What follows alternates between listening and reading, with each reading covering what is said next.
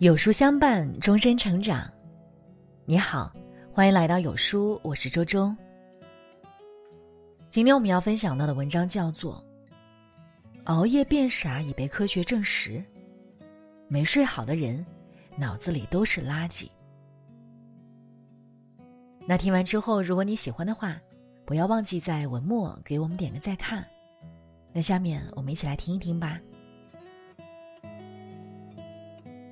据二零一九年中国睡眠指数报告，国人平均入睡时间超过晚上十二点，有百分之三十的人每天睡眠不足六小时，而且越是年轻，睡眠越紊乱。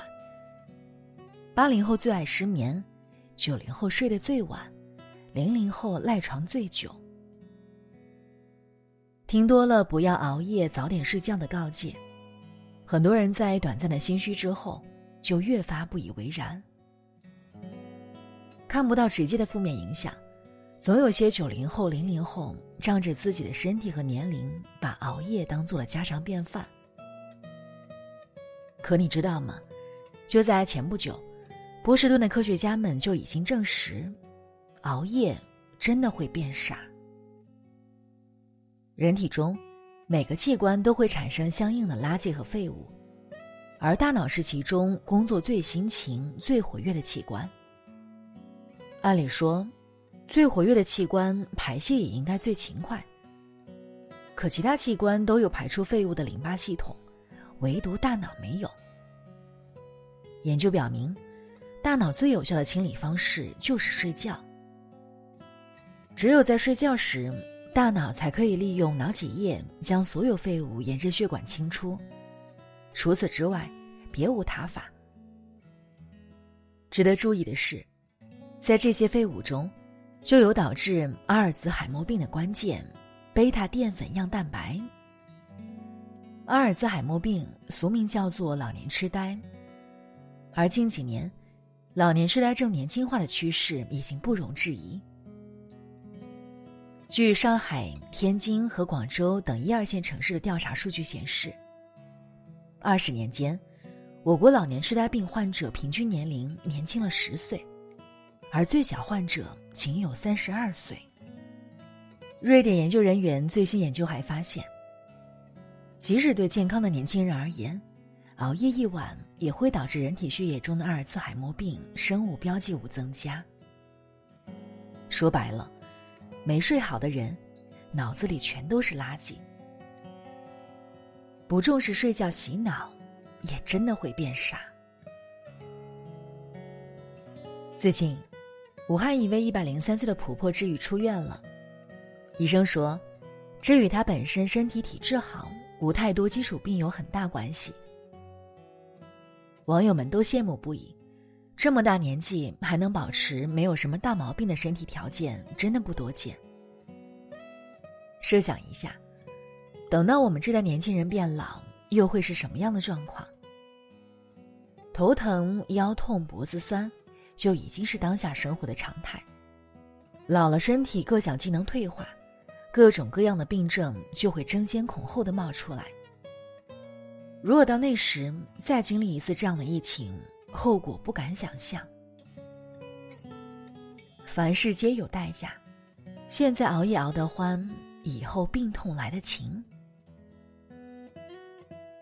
芝加哥大学的研究人员发现，相对于每天睡七到八个小时的人，每天只睡四小时的人，血液里的流感抗体只有前者的百分之五十。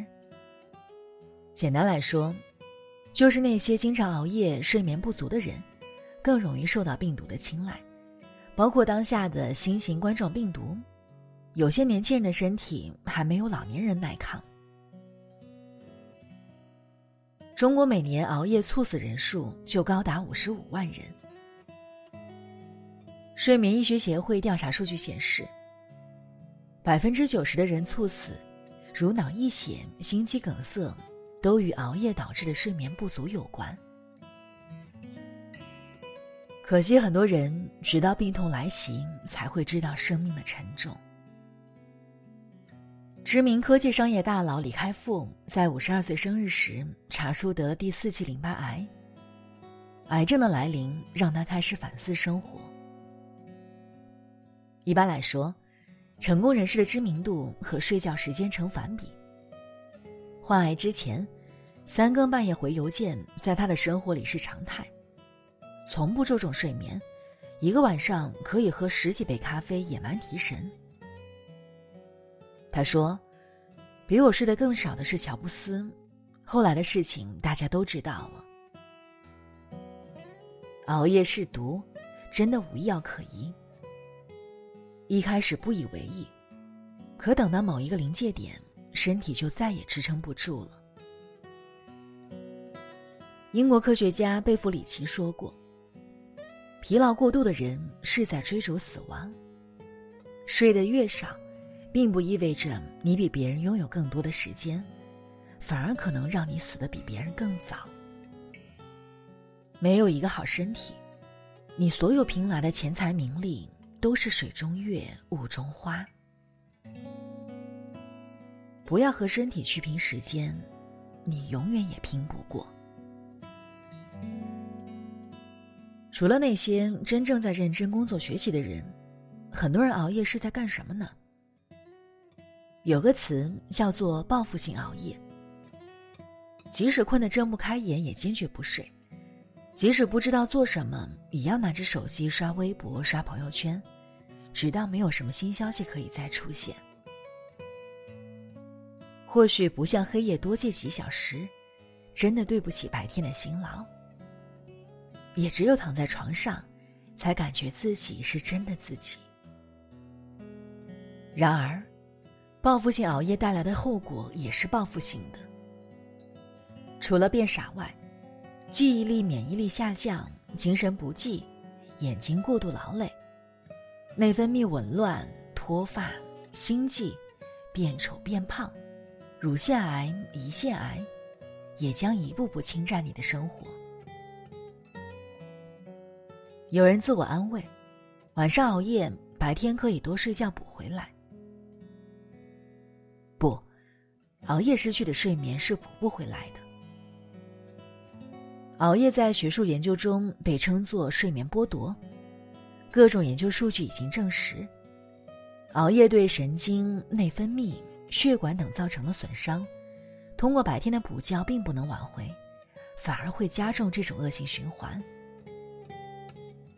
说到底，好好睡觉、按时睡觉，才是维持一个好身体成本最低的方式，也是一个人最顶级的自律。与其购买各种保健品、寻找各种土方法，不如从现在开始，调整紊乱的作息。先把最基础的睡眠这一步做好。下面五个小方法能督促你早睡，让你戒掉熬夜的瘾。一，放下手机、电脑、Pad 等所有电子产品。睡觉前一个小时，把它们放在另外一个房间。二，给自己设置一个上床睡觉时间，每次闹铃一响，放下手里的一切，准备入睡。三，营造舒适的睡眠环境，不冷不热的温度，不过饥也不过饱，选择舒适的床品和枕头，气息平缓，睡前一小时不要剧烈运动。四，睡前可以看会儿纸质书，枯燥的内容会更容易促进睡眠，不要看电视、电影或小说。五，给自己设立奖惩机制。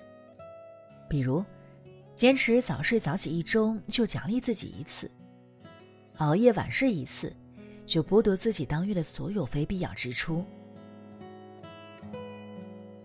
Why We Sleep》的作者沃克说过：“可以包治百病的良方不是爱马仕，而是睡眠。”很快，国际睡眠日又要来了，不要让呼吁仅仅是呼吁。熬夜。是致命的毒药，是智商变低的真凶。好好睡觉，才是我们对身体最大的负责。春日暖阳，夏日林荫，秋日消雨，冬日飞雪，都不如一个健健康康的你。好好活着，从不熬夜开始。好了，那今天和大家分享的文章呢，就到这里了。如果您喜欢我们的文章，记得在文末点亮再看，跟我们来留言互动哟。这样有书就能每天出现在您公众号靠前的位置了。另外呢，长按扫描文末的二维码，在有书公众号菜单免费领取五十二本好书，每天有主播读给你听。我是周周，明天同一时间我们不见不散喽。